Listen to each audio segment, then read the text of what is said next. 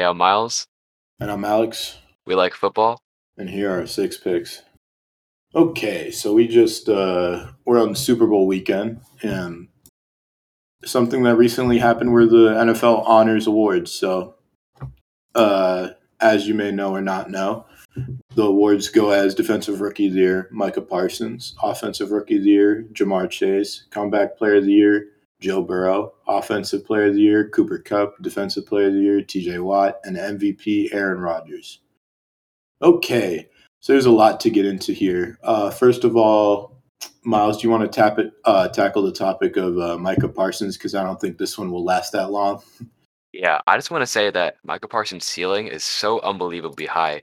I know he said he had like a quote earlier this season where he said, "Damn, I really thought the NFL would be harder" or something like that. Like he is athletically just so gifted, and the way the Cowboys used him was he was just a jack of all trades. He was good in coverage. He was able to rush the passer, but he was also a really talented and really, really good tackler. Like he was a sure tackler, and he could just do everything really, really well at a high level. So there's no real complaints about his game. yeah, yeah, no, and he's just um, just really, really good. And also, if we look, if we look at like what he did in the Pro Bowl, that one race that he had, I know be fun to try again that one race in the Pro Bowl, but Micah Parsons still he literally, yeah, he Yeah, uh, Nick Chubb and forgot who the other person Trevon Diggs, I believe. oh yeah, yeah, Yeah, Trevon a bunch of like a bunch of like skill position players and a linebacker out sprinted all of them. You know what I mean? He So probably has like 40 more pounds than all of them too. yeah, So like the fact that he, yeah, he's one of the fastest linebackers we've ever seen.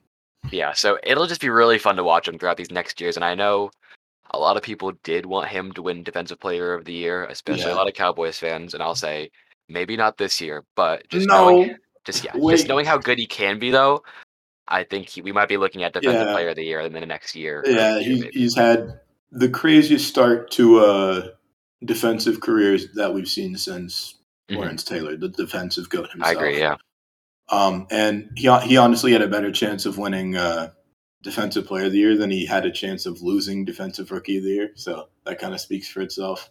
Okay, now on to offensive rookie of the year, Ja'Marr Chase.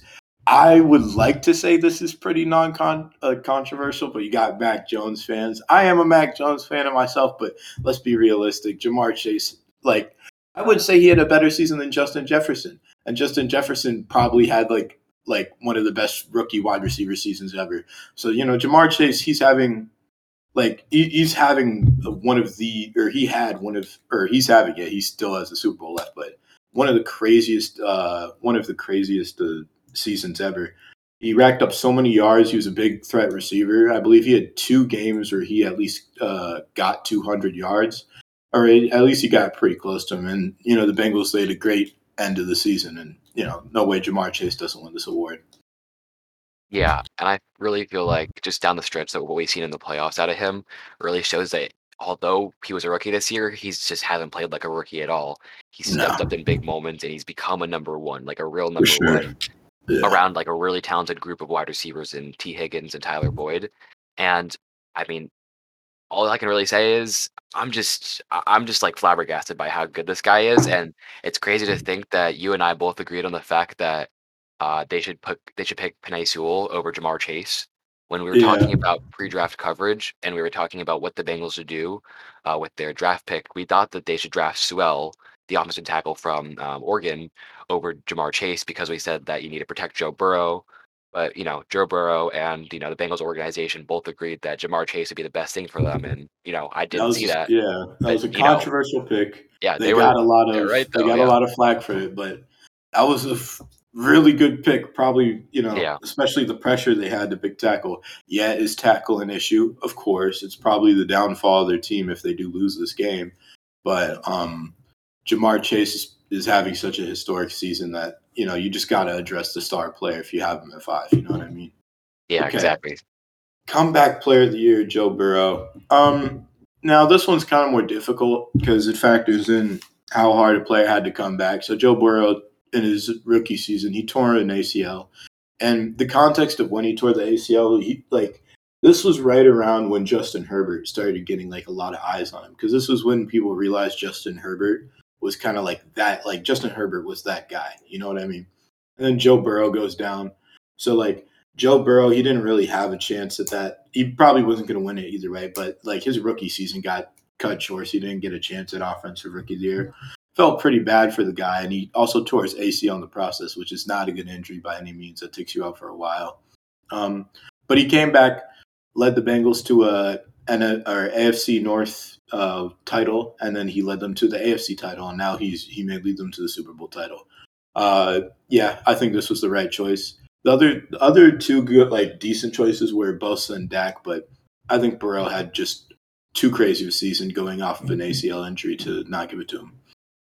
Yeah, and I also think it, you have to take into factor what happened with the Bengals that season compared to this season, and it's all because of Joe Burrow. You know what I mean? Oh yeah, You have to give credit to the organization and Zac Taylor and obviously Ja'Marr Chase, but the reason why they're successful and the reason why they're in the Super Bowl is because of Joe Burrow. You know what I mean? And also just the mental. I feel like the mental strain it takes on a player, especially to tear ACL, because that's rehab, that's reworking your knee for at least nine to mm-hmm. 12 months, and then possibly more than that. And that might not be an injury you fully ever recover from. And for you that for that to happen to you in your rookie season, especially when you already felt like all the eyes were on you, I mean, that's like really mentally like hard. But yeah, Joe Burrow of all people, I mean, I mean, knowing what he's been through, he had the qualities to come back and show us exactly who he was and be even better than he was in his rookie season. So just mentally and physically, it's just like it's just insane what we've seen this year from him. Okay, yeah. Now we're on to Cooper Kupp, Offensive Player of the Year. To me, yeah, Jonathan Taylor had a great season, but this is a no-brainer. Cooper Kupp had a historically great, like this, like Jonathan Taylor had a great, great season, but Cooper Kupp, this is a top five receiving season of all time. Cooper Kupp is like second in yards all time. I know he has that extra game, but you know that's just how the NFL works sometimes. That's why you don't hear about guys like Don Hutson and uh, Jim Brown, who both had 11 games to work with, as much as you hear like Barry Sanders and Randy Moss. But like you know, Joe, yeah, I mean uh, Cooper Kupp, yeah, he had that extra game, but w- he won a triple crown. We cannot deny receivers who won triple crown. Just for just for a reminder, the triple crown is most touchdowns, most receptions, and uh, most yards. And he had all those, and that's how you get the triple crown. And he's the first wide receiver in a while to do it. I don't see how you don't give it to the triple crown winner. I think this is a great pick. Cooper Kupp had a historically great season, and he's playing in the Super Bowl because of it. Yeah, and I think the reason why it feels like I don't know, I'm so hyped up about this is because we've seen Cooper Kupp's mm-hmm. progression throughout the season, Yeah, but not just this season. You know, he obviously had to step up when Robert Woods went out, but just before this, um, just throughout his entire career, I saw a clip recently. It was actually Cooper Kupp in high school, and he wasn't supposed to go to like he wasn't supposed to go to football for like he wasn't supposed to do football in college. Like he was projected to probably stop playing like football in high school because he was undersized. He was a little bit on the skinnier side, and he was not very athletic. So he went to a smaller. Uh, I think he went to. He might have went to a Division two school, I believe. It was Eastern Washington, and then he grinded from there. I think he. I mean, he balled out in college, but obviously it was at yeah, a lower division school. But then he ended up getting drafted by the Rams, and he's Yeah. progressed and he's worked really, really hard to be exactly where he is today. And I really feel like he's just discredited because of the fact that he's not like he does a lot of the small stuff. Like the Rams offense would not work the same way without him. But one of the biggest reasons why it wouldn't is because he's such a factor in the blocking game. Actually, yeah, he's actually like vital to their run game as a wide receiver, and like those type of things, along with like his his like his like personality and just not being a selfish player, which some receivers really can be, and him just kind of just being like a really really just like humble, hardworking guy, just like goes Yeah. all into like what he's become as a player. I really just dislike the fact that a lot of people are still sleeping on him, and I really hope he balls out on Sunday just to show the world like Cooper Kupp is great. You know what I mean? yeah. but if if you got money and you got uh, you're looking at Cooper Kupp for Super Bowl MVP. You know, I wouldn't tell you that's a that's a bad pick. You know what I mean? Like he may be higher than other wide receivers on that, but man, Cooper Kupp is crazy. Uh, also, shouts out to Cooper Kupp's uh, wife. If you know the story with her, uh, I, I just remembered it. Like remembering uh, that he went to a small college. His wife believed in him all the way. I believe it was his girlfriend at the time, but uh, now his wife. They have kids together now. Uh, but you know, she was working a full time job, forty hours, while he was playing football, and you know, now she gets to be the wife of a triple crown historic like player. So you know, shouts out Cooper Kupp's wife. That's that's like that's the best. Yeah, that's a dope the best holding down you can ever get. Yeah. So that, that was just a great story that I just remembered. Okay, now on the defensive player of the year. TJ Watt, bro. Finally, finally, it's been okay. Okay, me and Miles may disagree on this. I'm not sure how he feels about it, but um, so TJ Watt, he had three seasons uh, where he could have won Defensive Player of the Year. Um, first one, he lost to uh, Gilmore, who had who was a cornerback, uh, Stephon Gilmore, who was a cornerback for the Patriots at the time. He had a great season, and then he lost to Aaron Donald, uh, the second one, and that was and Aaron Donald had a great season. Uh, Watt had great season about those, and then he finally beat Micah Parsons this time. Uh, I don't think he should have won that one against Stephon Gilmore, but that was honestly the most 50-50 one ever. Like you could have given it to either one of them. And the the Aaron Donald one, I thought like I, the Aaron Donald one was kind of mind baffling because I know Aaron Donald does get a lot of pressure and he does have a he has a uh, big center of gravity. Everybody goes to him and stuff.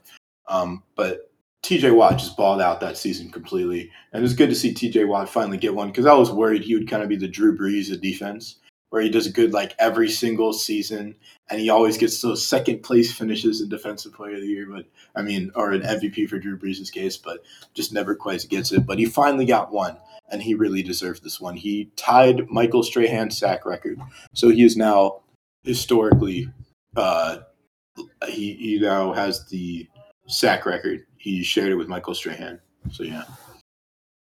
Yeah, and I really feel like just specifically in 2020, I really felt like that was TJ Watt's year, but he really, Yeah. really outdid himself and had seven and a half more sacks and three more forced fumbles and just really stepped up versus the Steelers defense. I know last year the Steelers were credited with having like the best defense in the NFL, you know what I mean? But like I really feel like this year and especially in that playoff game versus the Chiefs, like he was giving his team like everything, you know what I mean? Yeah, TJ Watt was like he deserved to be there. The Steelers didn't. We'll put it that way. You know what I Yeah. mean? Yeah, I, I completely agree with that. And honestly, it just really it's just really good to see because I mean he's just been working really hard, very clearly. Yeah. He's just like he really gave his all to like his to this team and his organization. So it's just good to see him being paid off so well.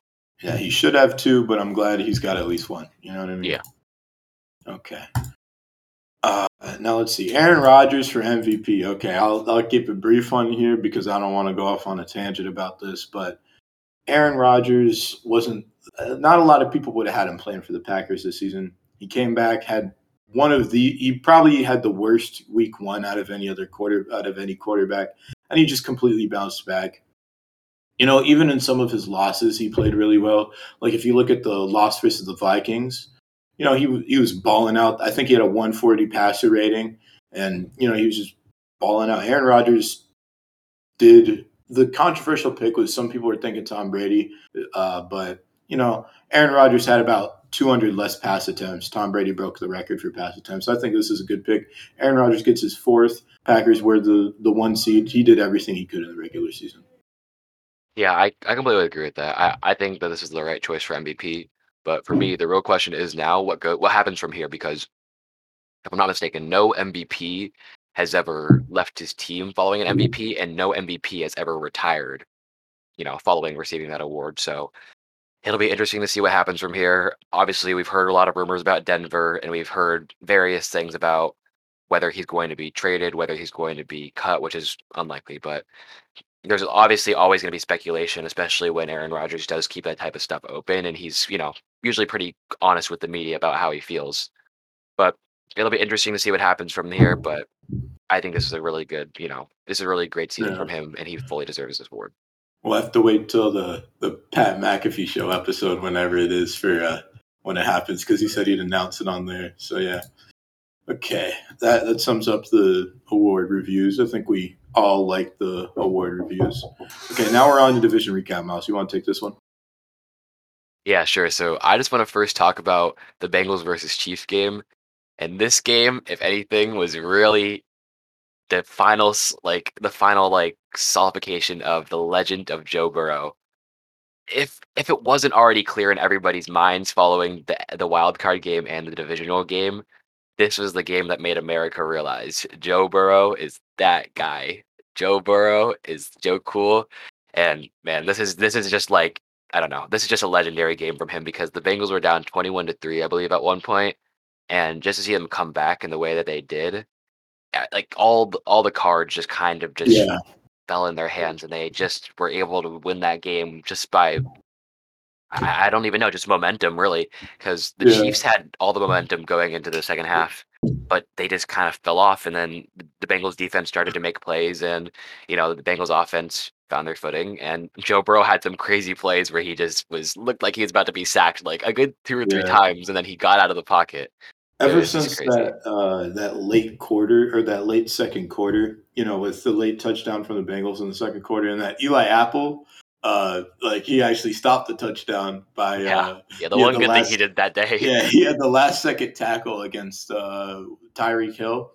And, you know, he went on Twitter and he talked so much about that one. But, you know, he really did save them from getting seven points. And the game wouldn't have gone into overtime if uh, Andy Reid wasn't so aggressive there. So, you know, the Chiefs' aggressiveness did fail them there. And it was a combination of just the offense clicking and the Chiefs' offense panicking. The Chiefs' offense looked unstoppable in that first quarter. You would see, you know, when the Bengals would make some good plays and they would get pressure on defense, Mahomes literally would do a spin out like 360, and throw to Kelce in the end zone.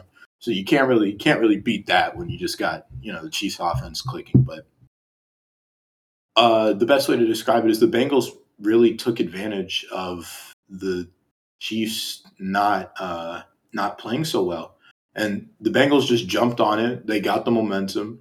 You know, they did have some mess ups. They had a field goal with like seven minutes left that you know maybe would have been better to be a touchdown, but you know the Bengals did everything they they could to turn it around, and you know it worked out successfully. Yeah. I also just feel like I don't know. This game in general was just kind of maddening for the Chiefs, but I really feel like what happened to the, what happened to the Bills. You know how unlucky they were hmm. Oh, with the 13 seconds. Is just kind of like that was just karma for the way you know the way things went for the Chiefs in that game. Ah. And honestly, in that second half, the Bengals just seriously looked like they wanted it more. And really? they, they really they really just put it all out there. I also want to note Evan McPherson is like actually having one of the greatest kicker seasons of all time. He is Yeah. perfect in the playoffs. He had a really good regular season, and he's had, I believe, now two walk-off field goals to win playoff games, and they're they were both on the road. So I don't know, man. He has ice in his veins. I don't want to jinx him, so I just knocked on my table. Just knocked on wood really quick. So just gotta hope that he that he shows up in the Super Bowl. But I don't know. Yeah. You're if you're a kicker and you say, "Let we're, we're going to the AFC. We're going to the AFC Championship." That is game cold. He's a before you kick rookie the kick. too. that is cold. That is Yeah. cold. Yeah, that, that that kid has ice in his veins, especially for a rookie. So I hope that he gets a chance to you know kick a game winner in the Super Bowl. Yeah, and uh, the NFC, the NFC Conference Championship that got us here. You know, that was an interesting one. You saw the 49ers, another Kyle Shanahan lead at halftime. We know how those go. and then you saw um, the 49ers kind of collapse. Now, the difference maker in this in this game was offense. Uh, now, I'm referring to the quarterback position specifically because if you look at if you look at they both got really good receiving corps. You got George Kittle, great tight end. You got maybe one of the best one-two punches in the league, in uh, uh, in Cooper Kupp and uh, Odell Beckham. Uh, and you also have Deebo Samuel, one of I believe he called himself a wide back. He doesn't even have a position right now, but um, you know that was that was just the the deciding factor of that game was quarterback play. Jimmy Garoppolo threw a terrible late pick, uh, in, in which you did call Miles. And uh, you know it, it would be very uncharacteristic for Jimmy Garoppolo to sell a game-winning drive in an important uh, situation. So, you know, Yeah, after that Jaquiski Dart uh, or Jaquiski Tartt dropped interception, uh, things kind of went downhill, and it was the Rams game after that. yeah. Just this game really showed what happens when the Rams like more specifically what happens when Matthew Stafford gets into a role in the second half. Because if I recall correctly, like I don't think Cooper Kupp like or even and, and I think OBJ had a good first half, but Cooper Kupp did not have a good first half. He just had maybe had like three receptions, Yeah, but he, he certainly yeah he certainly outshined himself in the second half. yeah. So. Cooper Kupp ended up dropping 11 receptions for 142 yards and two touchdowns, hmm. and OBJ had nine for 113. And if I'm not mistaken, this was Joey. I mean, sorry, this was OBJ's like first 100 yard game, and then maybe like maybe since he was playing in Cleveland. So it's been Something like that. it's yeah. been it's been a long time, and it was really good for him to show up in the biggest moment. It really justifies the trade if it hasn't already. But yeah, I think this game is just a good representation of who Matt Stafford is as a quarterback. Like responds to adversity, but can sometimes start, you know, he puts himself in a hole that he has to dig himself out of. But when he digs himself out of the hole, it's like it's crazy. But uh yeah, I would I would just say like the 49ers just couldn't really establish a run game and that really, really hurt them. And they was the really just had to they really had to rely on like their defense making stops and hope hoping that Jimmy Garoppolo would make throws that Jimmy Garoppolo usually can't make consistently, you know what I mean? Yeah, So Jimmy Garoppolo can be serviceable at times, but you know, not compared to Matt Stafford. And yeah, he like you were saying, he just sometimes can't make those plays you need him to play, and that's honestly the difference maker in this game. Okay, let's see. What do we have next? Uh, we have the matchups to watch. Miles, would you like to? What, what's the matchup you're looking forward to? I want to hear from you on this one. All right. So matchups would just be some matchups in the Super Bowl that we're really looking forward to. It could be position groups versus like, you know, it could be like offense versus defense. It could be receiving corps versus one another, or it could be players versus players. But in my case, I'm going to be choosing coach versus coach. So we have two very two very young, like extremely hmm. young head coaches that are very offensively minded, but have really, really had great seasons. So Sean McVay is 36, Zac mm-hmm. Taylor is 38, and they're a little bit, they come from different sides of the spectrum. I mean, McVay, his first five seasons, all had winning record and has consistently been regarded to as a top 10 head coach in this league. While on the other hand, Taylor had two losing seasons to begin his coaching career. He had a combined six wins in two seasons. But look where he is now. He's in the Super Bowl. Both these guys Yeah. have ended up in the same place, but they both have very different ways of getting here. McVay's been here before, and Taylor never has. But this will be a really interesting matchup, and hopefully, we'll keep on seeing these two coaches back here again because this could be really interesting because they're both extremely young, so they have so many years ahead of them. Hopefully, so I, I'd be I'd be really surprised if we don't see at least McVay here again, and maybe Taylor, depending on what happens with the Bengals. But um, This is Yeah. yeah. it's very interesting. This is McVay's first Super Bowl that uh, he's actually the more experienced one because, as you know, in his other Super Bowl uh, versus Bill Belichick, you know he was facing a Patriots team that I think won either four or five uh, Super Bowls together. That's like the Brady Belichick tandem, something like that, and he kind of put up a stinker on offense on the plan. You know, they only got three points that game. It was probably the most boring Super Bowl I think I've ever watched, and I think most people who've seen it can agree with that. Uh, I think I believe it was called the Punt Bowl because Johnny Hekker was having the best punting Super Bowl ever, but that was really the highlight of it. Uh, but yeah, he's uh, but yeah, Sean McVay's the um, more experienced one here, and Zac Taylor, I believe he still has a negative record on coaching. Not that I'm saying it, it's his fault. He inherited a very toxic situation and a very bad situation, but you know he's really turned that around and. I believe this is this is an establishing establishment game for Sean McVay, and if he can establish himself and win this game, I think we may be talking about him in all-time coaches, especially given his age and his potential going forward. Same goes for Zac Taylor. If he turns around this organization, that'll be extremely impressive. But I believe it's it's McVay's coaching battle to lose. That's the best way I describe it. yeah, I I definitely agree. Just as the Bengals are, in this case, the worst team. Like the Rams are a better team than the Bengals. I think McVay is a better coach than Zach Taylor, and he's more experienced. So this is really like the this is the Rams game to lose, in my opinion, and it is specifically in this matchup. It's McVay's like coaching game to lose. So we'll see how it goes, but I do trust that McVay will put together a different game plan than he did against the Patriots because I don't think he's gonna. I don't think he's let that slip his mind. You know, being an offensive-minded head coach and only putting up three points in a Super Bowl. I don't think he he slept the night after that one yet. Okay, let's see. For other matchups, I put. I'm gonna keep this one brief because there's not really a lot to talk about. But Bengals O line versus Rams D line. Now that's gonna be a scary one. We're talking about the Bengals O line that gave up nine sacks less than a month ago to the Titans. Titans are like it, like Titans are. Don't get me wrong, they're a pretty good defense, pretty underrated. But compared the Titans one to the Rams defense, it's looking scary for Joe Burrow. Joe Burrow played amazing in that Titans, or not amazing, but he played serviceable given the conditions he was under, and he was he was bullied that game basically. So you know this Bengals O line, you know, I don't think if you picked Penei Sewell over Ja'Marr Chase in the draft, like we were like we were talking earlier, it's like you look at the Bengals O line and you understand why. You know what I mean? It's not of course, Ja'Marr Chase was the good pick there. Not saying Penei Sewell's a bad player; he's a great player, but this Bengals O line is horrible right now. And uh, quite frankly, if the Bengals were to lose, I believe that's going to be the thing that everybody's going to point to because it's probably going to be them given their current history. You know what I mean? So, yeah. And let's also look at the Rams side of it. The Rams side includes Aaron Donald, uh, Von Miller, and a crazy secondary to support that. So, you know, it's not like they're going to be getting any throws off. It's going to be a long battle between the two. You know what I mean? So, kind of feeling kind of feeling bad for the Bengals O line here. This is if they win this matchup somehow, that would be crazy, but I don't think anybody expects that.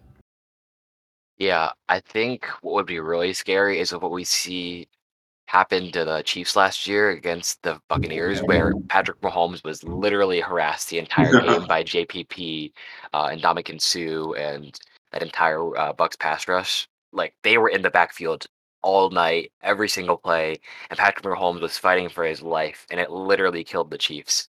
They could not do anything against that defense, and it would really suck to see Joe Burrow's first opportunity at a Super Bowl to pretty much just be killed. Like he, there's nothing that Patrick Mahomes could have done in that game to win that game. There's nothing he could have done when he had a set, like he had literally a second to throw the ball in a clean pocket before it literally combusted and it just destroyed on him. So I mean, I really hope that doesn't happen to Joe Burrow. But if you look at this, if you look at the players on the like on the defensive line of the Rams, it's it's mm, it's scary. It's scary to think about, and I really hope that we get to see Joe Burrow, you know, keep on playing throughout this game because if what happens with the Titans, you know, with nine sacks, I mean, it could really it could really end up being like ten sacks plus this game. Yeah, yeah. This this this would not be good for Joe Burrow if uh, they put up another thing uh, like they did against the Titans.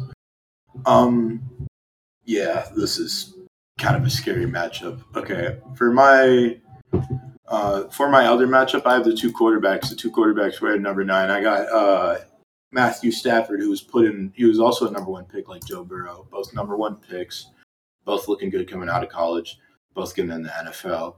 Um, and Matthew Stafford, what a ride he's had to to be here finally at the Rams. Um, he started off in Detroit, uh, had you know some some serviceable seasons there. They made the playoffs twice, didn't win a playoff game, and now he's here in the Super Bowl directly after leaving them. You know, it's so sad that uh, even Detroit sports shops they're selling Detroit Rams shirts, which like they're all cheering for Stafford, and that just shows you how poverty the Lions are. So you know the Detroit Ram shirts are literally like the perfect example of you know how Stafford got here. Um, and Joe Burrow, he had probably I don't think a lot of people would dispute this, but the greatest college season all time all time by a quarterback got drafted in the NFL towards ACL, and then completely turned a franchise around just like that. So you know, we've seen Joe Burrow make those clutch runs, make those clutch throws, one on like a third down, and we've seen Matthew Stafford have his second, uh, second. Uh, we've seen him have his second half pop off. So you know, honestly, this matchup is probably going to be the second most important matchup of the game because you know, whichever quarterback feels more comfortable is the quarterback that's going to that's going to do uh, better. And honestly, it's kind of ironic that Joe Burrow's only had two seasons inside the uh, NFL, but he's probably more experienced in these big games because of college. You know what I mean? Stafford hasn't really been in a lot of playoff games. I think he only has like two more playoff games than Joe Burrow, and he's been in the NFL for like 10 years. So honestly, whichever quarterback among these two could feel more comfortable is the quarterback that's going to do better. Yeah, I really, it's really interesting to look at you know how their career paths have gone because when you look at what happened to Matt Stafford and he feel and you feel like his best years, or at least his younger years, were really wasted in Detroit.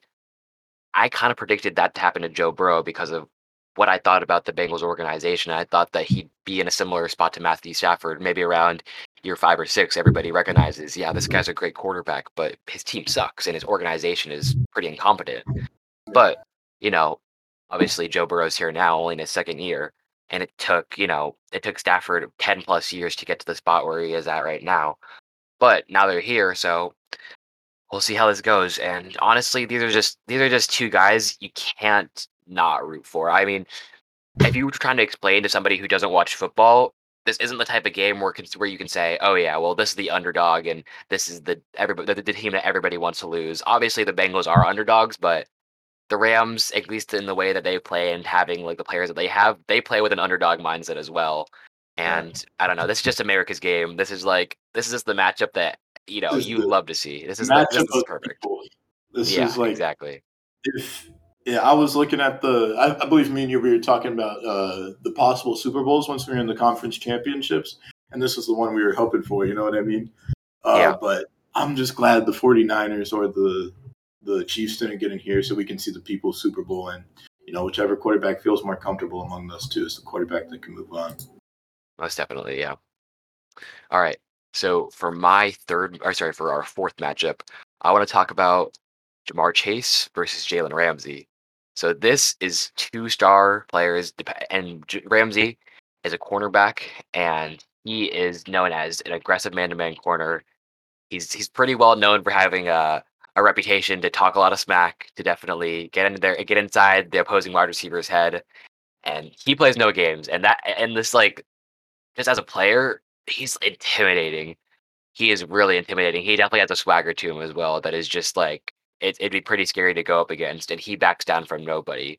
But Ja'Marr Chase, he's had no reason to back down from nobody. He's been able to exploit literally every single defense he's played against this year. So it'll be a really interesting matchup. Ja'Marr is definitely like an, an exceptional route runner, but uh, even even beyond that, he's a great deep threat. He wins the ball in 50-50 matchups. He has speed to get down the field, but also he's pretty he's pretty really pretty like you know good underneath. He can take like a screen pass like twenty or thirty yards. He had a like a fifty yard like uh reception against the Titans just from a screen pass. So, I mean, there's some things that he could do that could punish Jalen's aggressiveness, but also Jalen is more you know experienced in these type of situations and possibly he get to Ja'Marr. But this is really going to be an exciting matchup to watch throughout the entire game. And I wouldn't be surprised if the Rams do leave Ramsey in one-on-one coverage with Ja'Marr. If you have, and you, I, I, definitely think the Rams think this. If they have the best corner in the NFL, they're gonna they're gonna keep him one-on-one with Ja'Marr. You know what I mean? Yeah. That's just kind of what you do, and you kind of have to trust in him that he's going to be able to cover him. And the real question is just how will that go? Because there's a lot of ways that that could happen, and I do think that Ja'Marr will be the victor in this matchup because of because of just like how how how the Bengals will use him. The Bengals will feed him the ball. He's going to get a he's going to get a fair amount of catches, but at the end of the day, is Ramsey able to stop the big play? Is going to be the question. His aggressiveness that's the biggest factor in this matchup, and you know how well he can uh, jump balls and how well he can uh, pick them off is is going to be the factor in this matchup because Ja'Marr Chase is going to be the ideal target for Joe Burrow. They went to college together. They were both considered the best of their positions going into the respectable drafts. And, you know, they got too much similar, to be honest. You know, their dad shared the same name, Jimmy Burrow and Jimmy Chase. You know, they were seen after that uh, Chiefs game uh, smoking smoking the victory cigars that uh, they're both known for. So, you know, going to be an interesting matchup. And, uh, you know, looking forward to see how in to see how that Joe Burrow to uh, Ja'Marr Chase uh, tandem can be messed up by Jalen Ramsey potentially because you know if there's someone who can fuck up a good time and you know make you hate your day, it's Jalen Ramsey. You know, he's the shit talker himself. He's probably the villain for like wide receivers. Like nobody wants to go against Ramsey. He's he's known for this. You know what I mean? Jalen Ramsey is the most established player in the secondary in the NFL right now, and I think that's kind of hard to argue. So yeah, it's a great matchup. Okay, now for our next topic, we have um, Bengals analysis by me and Rams analysis by Miles. So, uh, Miles, would you like to go first with the Rams analysis? I would love to go first. So, I predicted in our wild card episode, I predicted as the last topic, what team do you think can make a Super Bowl run right now? I said, if everything goes to plan for the Rams, they will find themselves in the Super Bowl. If they do the right thing and don't turn over the ball, they will end up in the Super Bowl. And here they are. But the same thing holds true. What the Rams cannot do is turn over the football. The Rams need to control the clock and they need to keep the ball. It's, I think it's vital that the Rams establish a run game because what you don't want to do is get in the shootout with the Bengals. That's a game that the Bengals feel like they can win. So keeping the ball on the ground, controlling the clock, and keeping the ball out of Joe Burrow's hand is vital for this game. Now, I know it's I know it's a bit questionable how Matt Stafford is going to play, but I have no doubt in my mind that Stafford will be fine by the second half. I'm sure he's going to have some nerves in the first half, and he might not play good for the first two or three drives. And to be fair, it is the Super Bowl. I would be nervous, and I can't imagine how he's be he would be feeling in this type of situation. But I would say the offense needs to look at you know some easier completions for him, maybe some RPOs, maybe some screens, just to give him a little bit of confidence just so he has the ability to work off the play action that the run game provides. I think that people think that the Rams are a throwing offense when in reality they're actually like they're very reliant on the run. And what they use to set up the pass is, is essentially the run, and they use that to set up like you know play action, which is one of the like the the biggest parts of their offense. And defensively, what they need to do is keep Joe Burrow inside the pocket. Joe Burrow could beat the Rams if he's able to extend plays and find his, you know, find his outlets downfield, whether it's Tee Higgins, Tyler Boyd, or even Ja'Marr Chase. I think that he has the potential to, you know, break the Rams defense if he's going to play from outside of the pocket. But if what the Rams can do is hopefully punish him and basically make him make him feel pressured and contain him in the pocket with a four man rush, that'd be that'd be really really big because I think Joe Burrow is one of those type of quarterbacks that if you blitz him, he loves it because it makes him it, it makes him like it makes him honestly it simplifies the game for him. If he knows that he has a five man pressure, he knows there's going to be somebody open. You know what I mean? So if the Rams are able to pressure Joe Burrow with a four man rush, that'd be really, really big. And I have no doubt that they are going to get a lot of pressure on him. And uh, I think my last key for the Rams is to feed OBJ and Cooper Kupp. I don't want to see the type of game where Cooper Kupp is getting like most of his receptions in the second half. Obviously, I think you should throw to him in the biggest moments of the game. Uh, but I do I do think that it'd be pretty vital for um, the Rams offense to feed him from the start. Um, I think that um, I think that he, if he can get hot, especially in the first or second quarter, I think that the the Bengals defense won't really have an answer for him at all. And OBJ as well. If if the if the Bengals do focus all their t- attention on Cooper Kupp, you have arguably the best number two in the NFL. So you have to feed one of them, and they will both step up big time.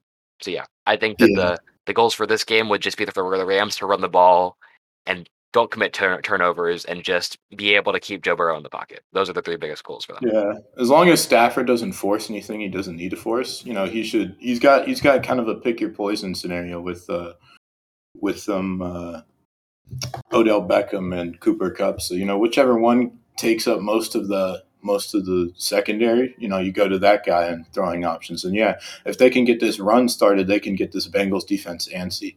So I think I think that's exactly what they could do to use their run to open up plays for their passing, and that's honestly why they've been so successful this season. I think you hit the hit the um, hit the center of the dartboard with that one. That's kind of kind of how it goes with the Rams offense. Now, going on to the Bengals what the Bengals need to do is the Bengals need to come up in the fourth quarter. If you look at how the Bengals have made have got here, you know they've had uh, a pretty good last thirty seconds versus the Titans, where you know the defense came up, interception, big play to Ja'Marr Chase by Joe Burrow, and then that sets up for an Evan McPherson field goal. If this game is close, I I really believe the Bengals can win it. You know what I mean? Although let's give credit to the Rams, they've had two really good close games uh, in which they almost lost to the Tampa Bay Buccaneers and the Tampa Bay Buccaneers fourth quarter come, comeback.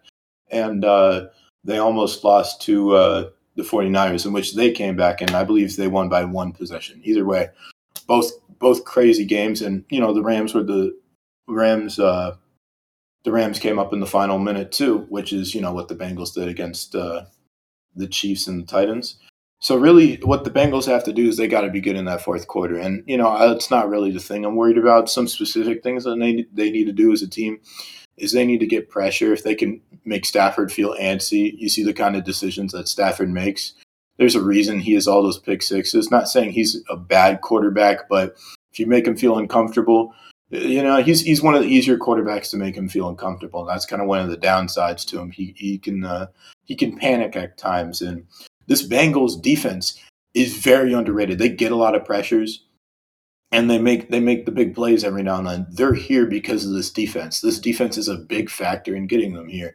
As long as the other two parts are, are as long with the other two parts, you know, they are a big reason. They're kind of the most underrated reason of the of the three. But yeah, the Bengals game plan should be to schedule big rushes to make sure you can get a lot of pressure on Stafford, get him off to a slow start, and try to continue that in the second half.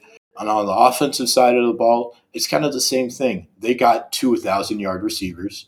They have two guys that they can really throw to. They also have a great tight end in Uzomah, pretty underrated. So as long as they can get the ball out quick, uh, then they should be good. I think this is going to be more of a, an unfamiliar like Bengals team to us. You know, you're not going to see all those like crazy huge plays this game. You're going to see a few, but eventually, when the O line uh, when you can't rely on the O line to win this battle. So when the O line does lose some plays, you got to get that quick that quick little uh, pass, and you got to call that you know outside run or that inside run. You just got to get the ball out quick because if it becomes a long play against this Rams team, that's a lot scarier. So you want a bit more fast paced of an offense, you know, kind of like what the Bengals were uh, the last time they were good, like 30 years ago. They were known for, you know, snapping the ball a crazy amount of times. They were known for those two minute drills, and that's, you know, that happened right until they met their demise against the 49ers. But uh, the Bengals got to be good in the fourth quarter, got to get pressure, and got to get the ball out quick. That's the game plan for them. Yeah, I also think one of their I think this might be a little bit weird to say, but actually I think they should feed Joe Mixon. I think that the Rams defense might, you know, might focus on the passing game, but I think that Joe Mixon's like quietly had like a really, really great season. And I really feel like although he might not be able to get anything going in the running game because the Rams uh, defensive line will probably shut down most of that, you know. But I wouldn't be surprised if we do if we do see him get a fair amount of receptions underneath. They need to feed him the ball and get him in open space, but it'd be really effective for Joe Burrow to have a good check down option in this game when he's under a lot of pressure and most likely facing a lot of blitzes. So Joe, I, I wouldn't be surprised if Joe Mixon quietly has quite a good game, especially in the receiving department. So I, I would probably say um, just get him the ball in space in the same way you'd want to feed Chase. You know what I mean? I would I would feed Mixon, whether it be on like a halfback swing, maybe you give him a screen or something like that earlier in the game. I would I would keep on feeding him the ball because you might end up in in the type of game in the third or fourth quarter where you can't really run the ball that much. So you want to be able to at least uh, feed him the ball in the receiving game. Yeah, yeah, agreed. You gotta you gotta get Joe Mixon involved early, especially because of uh, you know you don't want to go.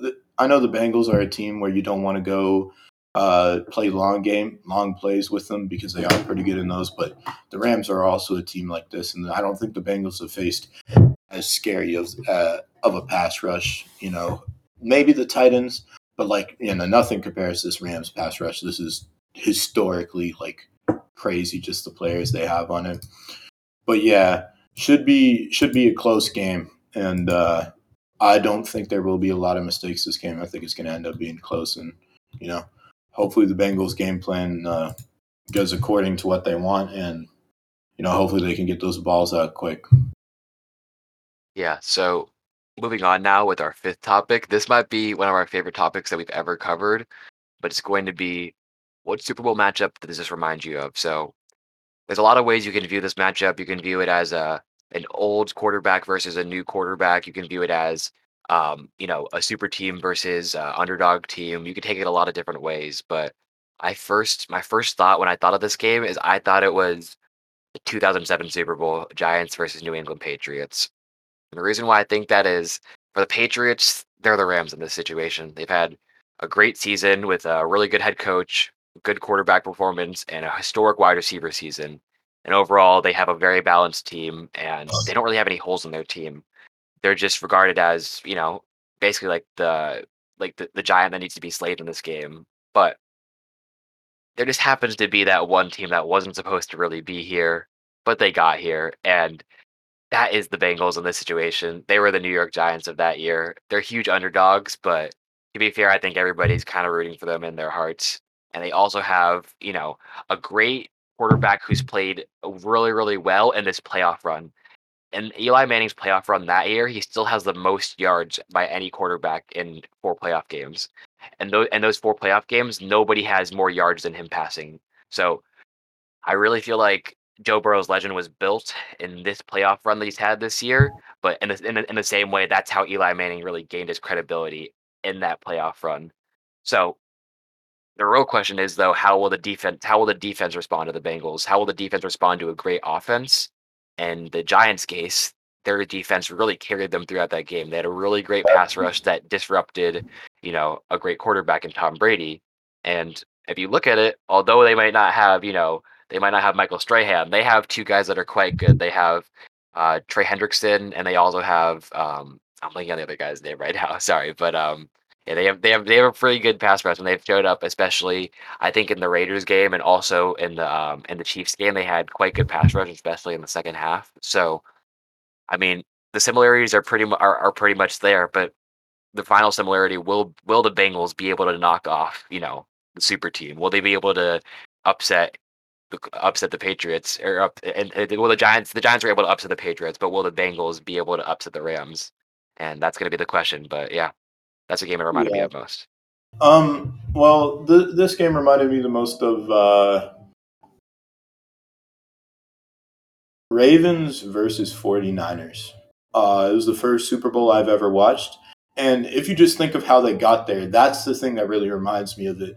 So we got to factor in the context of how uh, that Super Bowl came to be. And uh, the, the Ravens had to get past uh, I believe it was MVP Peyton Manning, probably the greatest regular season of all time, where he dropped like 55 touchdowns. I don't know, like the the greatest season by a quarterback ever was just shattered by the Ravens. You know, in the divisional, the Mile High Miracle uh, or whatever they call it, the the Mile High Hail Mary. You know, the Ravens got there in kind of a similar fashion, and how the uh, and how the Bengals got there because the Bengals they also had to get past a, a crazy good quarterback who was having a great season. They had to get past Patrick Mahomes, who you know, imagine if Patrick Mahomes won the Super Bowl, it'd be scary for the rest of the NFL, and he would distance himself from other young quarterbacks. So you know that the the fact that the Bengals got here kind of reminded me of that. And let's let's look at uh, let's look at the other side, the NFC. Uh, let's look at the 49ers compared to the Rams.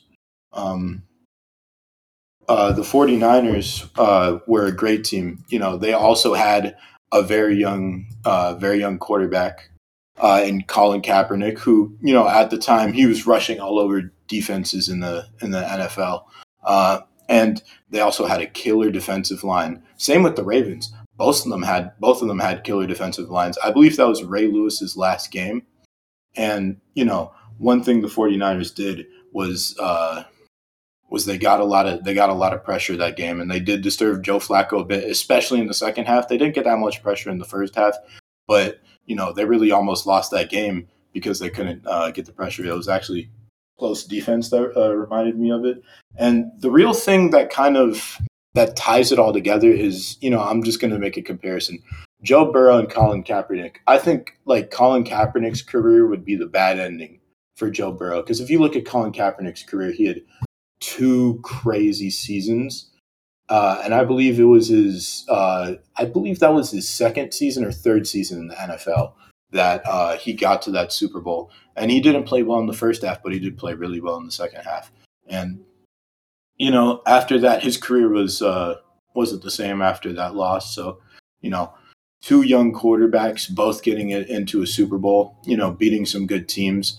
49ers had, or yeah, the 49ers had to beat the 14 and 2 uh, Atlanta Falcons. And, you know, that was a crazy, that was a crazy team that year. So, you know, that was a crazy game that, uh, that happened in the Super Bowl. And honestly, I just, I see the resemblance between uh, Joe Burrow and Colin Kaepernick, both decently mobile, both, you know, came up with clutch runs in the playoffs.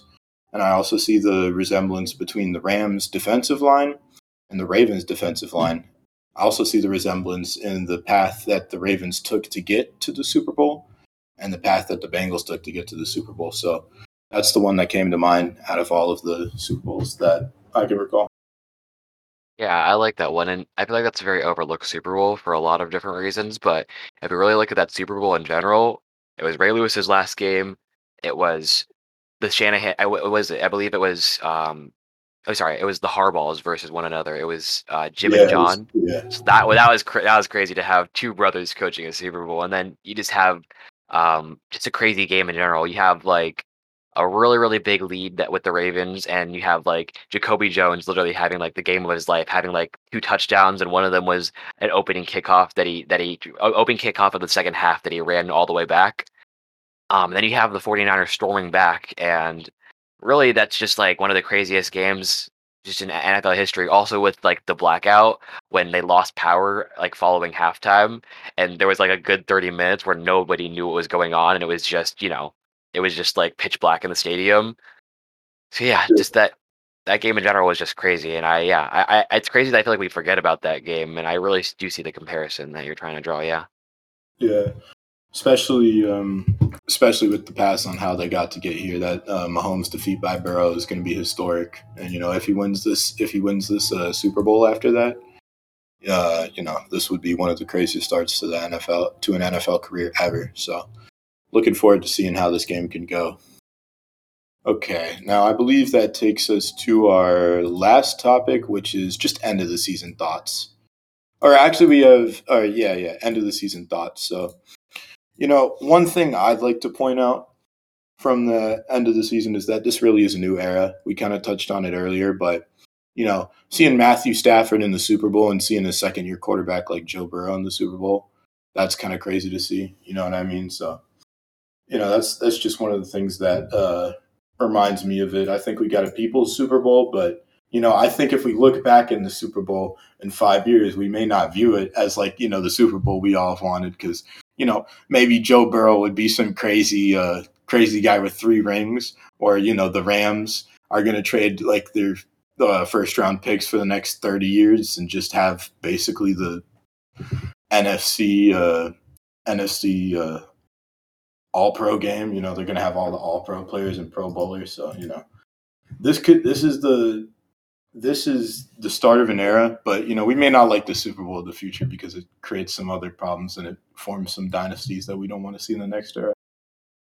Yeah, I, do like that idea of like the new versus the old as well. I, I I think this is just with Tom Brady retiring.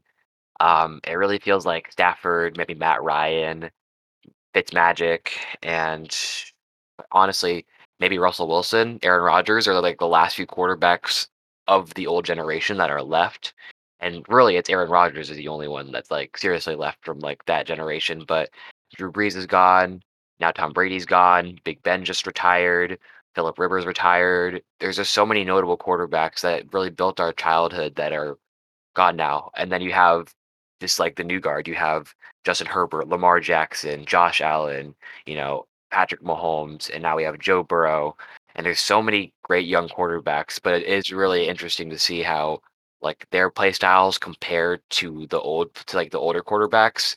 Aaron Rodgers is a bit of an exception, but primarily like Peyton Manning, Drew Brees, Tom Brady were all specifically pocket passers. But now we have almost just like innovative, like like outside the pocket, mobile, like huge arms, just like just like players that are really, really fun to watch. And it's just like I'm not saying that it wasn't fun to watch Tom Brady or Peyton Manning. I'm just saying it's just a different differentiation in style. And it's just crazy to think about how this is the new generation and this is a new like, you know, blueprint for what a quarterback should be like. Um I also think that it's just important to mention that Tom Brady is now like obviously he has not completely closed the door on it, but Tom Brady is now actually retired. And he literally had an MVP caliber season in his last season. He could have kept on going. And, you know, it's just crazy. It's just crazy to think though, just after all the time he's spent in the NFL and, you know, there's literally like two eras of Tom Brady and they're both Hall of Fame careers. You have like 10 years with like with the Patriots, then you have like the uh, like last like, you know, like 10 years with the Patriots and then it's years with the Bucks and it literally involves like like three or four Super Bowls in each, like one MVP in each and then like yeah, a boatload of stats in every single one, and it's just so crazy to see like literally the goat just retire, and it still I don't think it really hit most people yet. No, it certainly hasn't hit me. Yeah. Um, another uh, another takeaway I have. This will probably be my last one before I let you get some.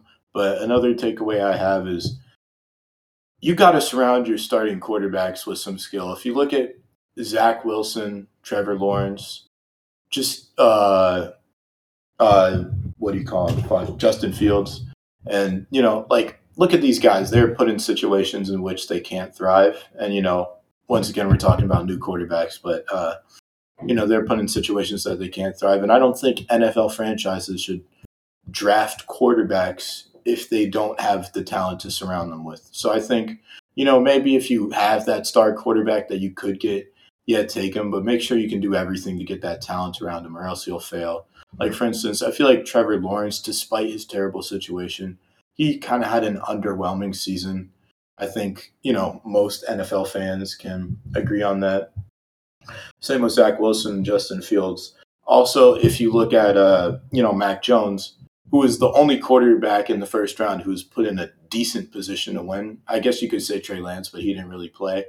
Uh, and look at that. And, you know, Mac Jones had probably the second best offensive season behind Ja'Marr Chase. Unless, I mean, I guess you can include linemen, so we can mention like Creed Humphrey and Rashawn Slater, but like of skill positions, you know, Mac Jones had a crazy season. You know, let's not act like that wasn't uh, the surroundings that helped him do that. Obviously, Mac Jones is good.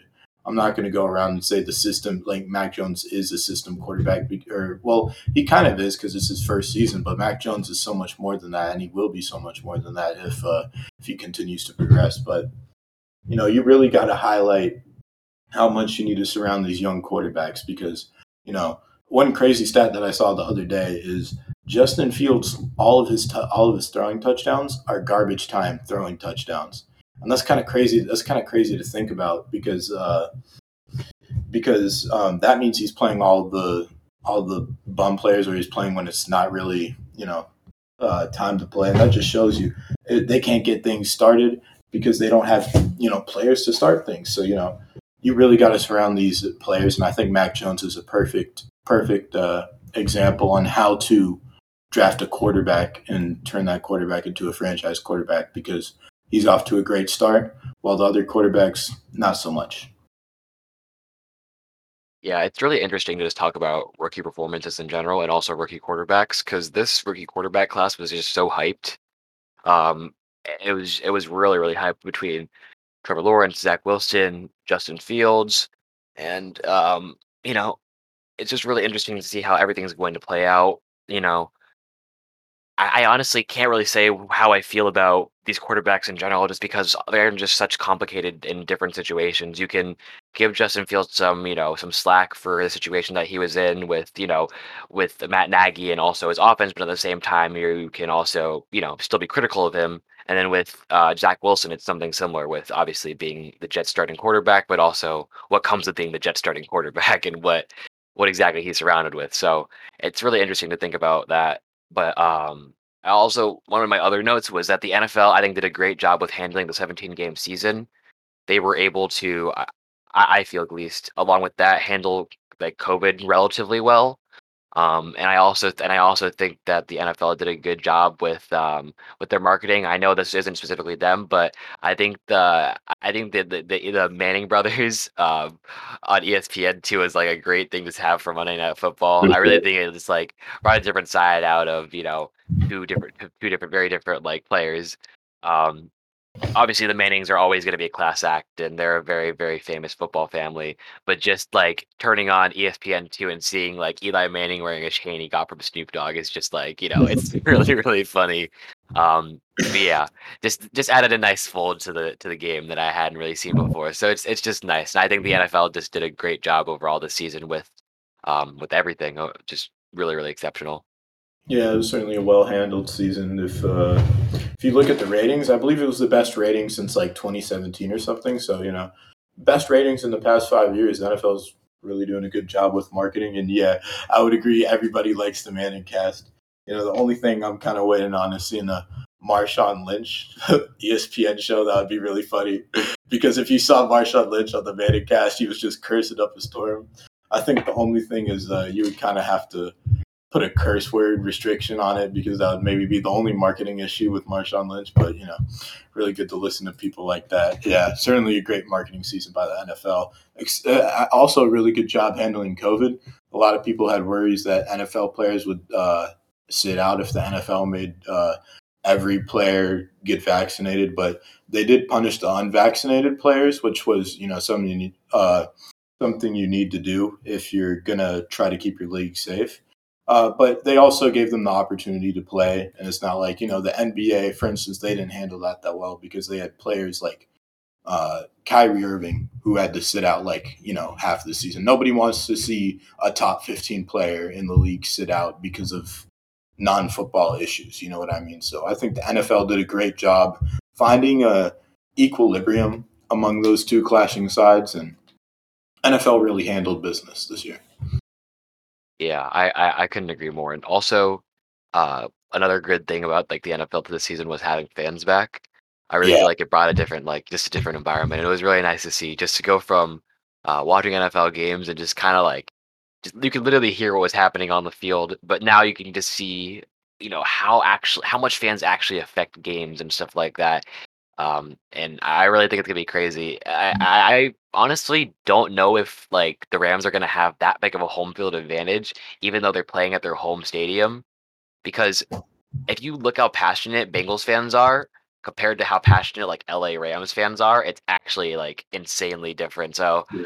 I wouldn't be surprised if we have a lot of Bengals fans that are flying all the way out from Cincinnati to see this game. But um, but yeah, it's just really nice to have fans back and to have like uh, stadiums full again. So yeah, um, it was just it's just been a good season, and it's nice to look back on it. I'm sure there's some things that we're forgetting, such as like you know great games, great moments, but um.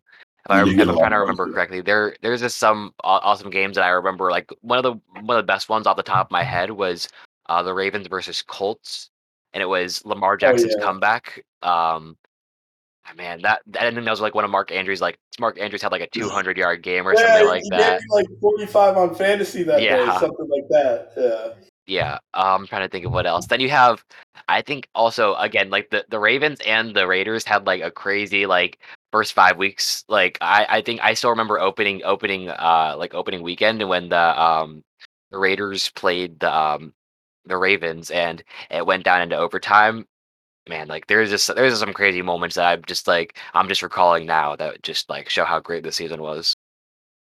Yeah. Now say I think we're gonna like five years from now we're gonna be looking at the 2021 2022 season like you know how we look at 2016 music you know what i mean like this is to be the season to remember we had a great regular season the last game of the regular season rams versus or not rams uh uh chargers versus uh Raiders, you know, that was probably the best regular season game. Good way to end it off. And then, you know, two weeks later, we ended off with a crazy divisional game. Probably the best divisional game I've ever seen. Probably the best two minutes of football. Not only was marketing good, but the NFL was just great this season. It was a good, good time to be a fan of the NFL, especially considering, you know, what we were talking about earlier in that Rams Patriots Super Bowl was just horrible. You know, four years later, we're here. You know what I mean? Good job by the NFL. Great playoffs, great regular season. Kept it interesting this year. Great marketing. That was a really good year to be a football fan. Yeah, and I think with that, it's a it's a good way for us to look back and reflect, and I think probably end this episode off with. So this will be the season. Last, yeah, this will be this is our season, and you know, obviously we've had our up and downs, but we I think we've done a pretty good job throughout this playoffs of you know putting out some good content, and just want to thank everybody that stayed along and yeah. you know listen throughout all of this. And we're hoping to step up a little bit more when the regular season hits around. But thank you for listening for this, you know, this playoff run. It's been a really, really good one. And it's been, you know, it's been a one and I enjoyed just, you know, being a being a football fan during this time. So yeah. Thank you everybody for listening so much. And I hope that we have a great Super Bowl Sunday. Yeah. Hope to see you all next season. We'll certainly have a production a lot better and we'll be able to learn from this season. But thank you for sticking with us this season. Hope we can see you next one. All right. I think I'm going to say my final goodbye. Goodbye, guys. Thank you. Bye.